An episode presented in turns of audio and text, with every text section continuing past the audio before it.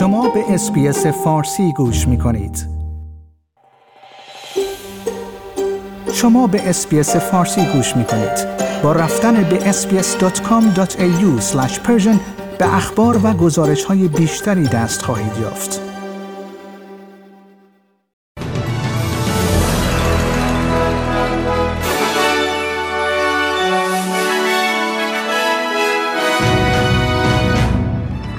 خزاندان فدرال بودجه فدرال امشب را به عنوان یک برنامه اقتصادی بلند مدت برای کشور خواند به دلیل جاری شدن سیل هشدارهای تخلیه بیشتری در شمال نیو ساوت و جنوب شرق کوینزلند صادر شد و گروه مشاوره دهنده در خصوص واکسن در استرالیا تایید واکسن های تقویت کننده کووید 19 را برای نوجوانان 12 تا 15 ساله و تقویت کننده های دوم برای جمعیت گسترده تر را بررسی می کند.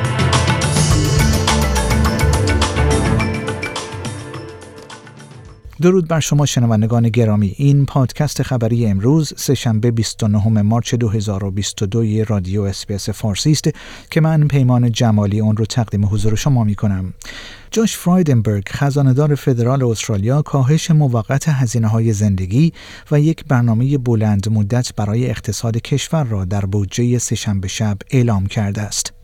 انتظار می رود که در بودجه سال 2022-2023 نرخ بیکاری تا سه ماهه منتهی به ماه سپتامبر سال جاری به 3.75 صدام درصد کاهش یابد. این پایین ترین نرخ بیکاری از سال 1974 تا کنون در استرالیا است. همچنین پیش بینی می شود که برنامه بودجه امشب شامل پرداخت های یکباره 250 دلاری برای استرالیایی های کم درآمد باشد. آقای فرایدنبرگ از بودجه امشب به عنوان یک برنامه اقتصادی بلند مدت برای ارائه مهارت‌ها، تأمین مالی در حوزه امنیت ملی، ایجاد زیرساخت‌های بیشتر و کاهش هزینه‌های انرژی نام برد. در همین حال آنتونی آلبانیزی رهبر اپوزیسیون نیز می‌گوید اگرچه حزب کارگر مانع های حمایتی یک باره نخواهد شد اما با توجه به انتخابات پیش رو زمان اعلام این ها مشکوک است. آقای البنیزی به ABC گفت که دولت برنامه بلند مدتی برای کاهش فشارهای هزینی زندگی ندارد. بارش گسترده بین 50 تا 100 میلیمتر در سراسر ایالات نیو ساوت ولز برای امروز 29 مارچ و فردا پیش بینی شده است. این در حالی است که بخشهایی از این ایالت برای دومین بار در این ماه تخلیه می شوند. این سامانه هوای کمفشار تا صبح روز چهارشنبه بارندگی شدید تا سیل آسا را در سواحل شمالی همراه با رگبار و رعد و برق شدید به همراه خواهد داشت. خدمات اورژانس ایالتی تا کنون به 462 درخواست کمک از جمله 14 نجات از سیل طی 24 ساعت گذشته پاسخ داده است.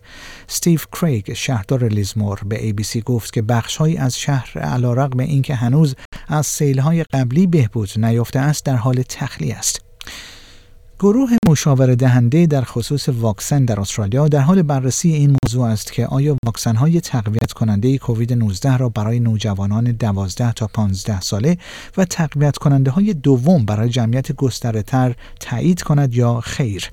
این امر پس از آن صورت می گیرد که هفته گذشته گروه مشاوره فنی استرالیا در مورد ایمنسازی یا همان آتاگی چهارمین دوز زمستانی این واکسن را برای استرالیایی های مسن و آسیب پذیر تایید کرده که از چهارم اپریل به اجرا در خواهد آمد.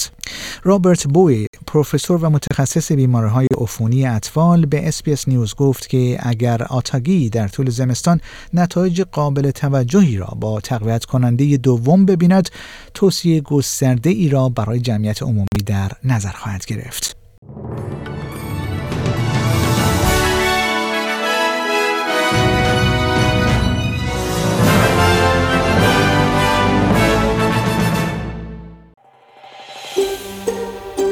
آیا می خواهید به مطالب بیشتری مانند این گزارش گوش کنید؟